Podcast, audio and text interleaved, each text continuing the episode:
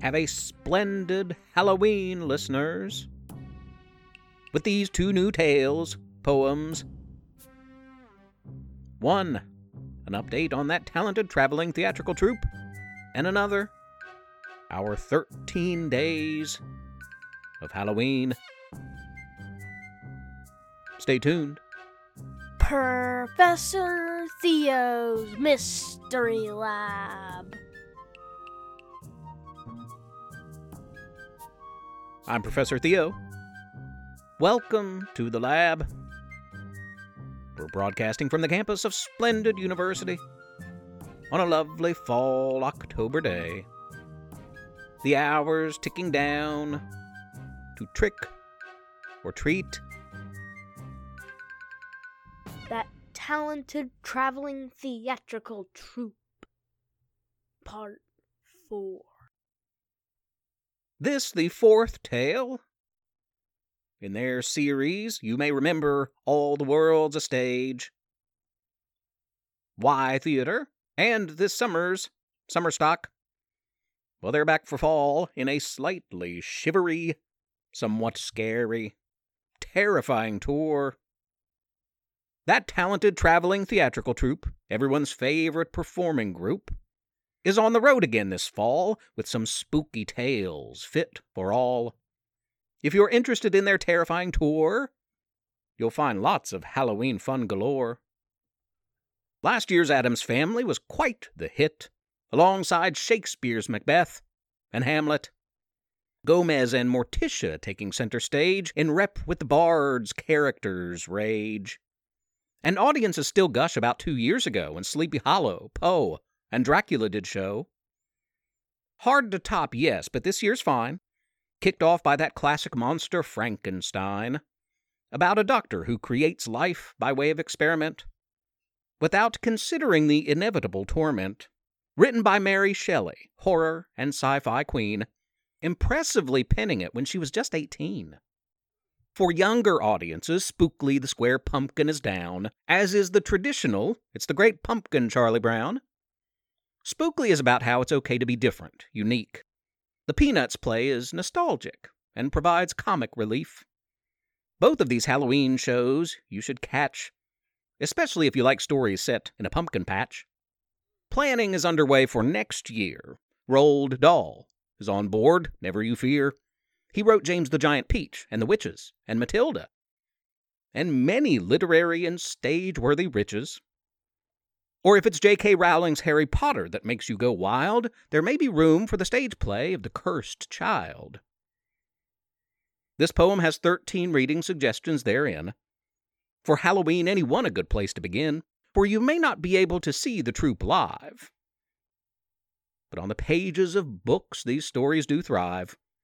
Ask a librarian, their knowledge will lead minds of all ages toward a good, shivery read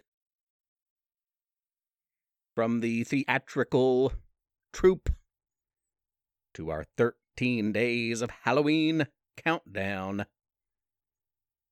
Lie back, relax, and dream dreams of Halloween trick or treat fun. 13 days of Halloween. If you like, you can sing it to what I think will be a familiar tune on the first day of Halloween, my true love gave to me a trick and a treat for free. On the second day of Halloween, more, my true love gave to me two pumpkins carved. Three chocolate bars followed on the third day. On the fourth day of Halloween, my true love gave to me four black cats on the fifth day of Halloween, Miss Priss gave to me five vampire bats, four black cats, three chocolate bars, two pumpkins carved, and a trick and a treat for free. On the sixth day of Halloween, my true love gave to me six zombies marching.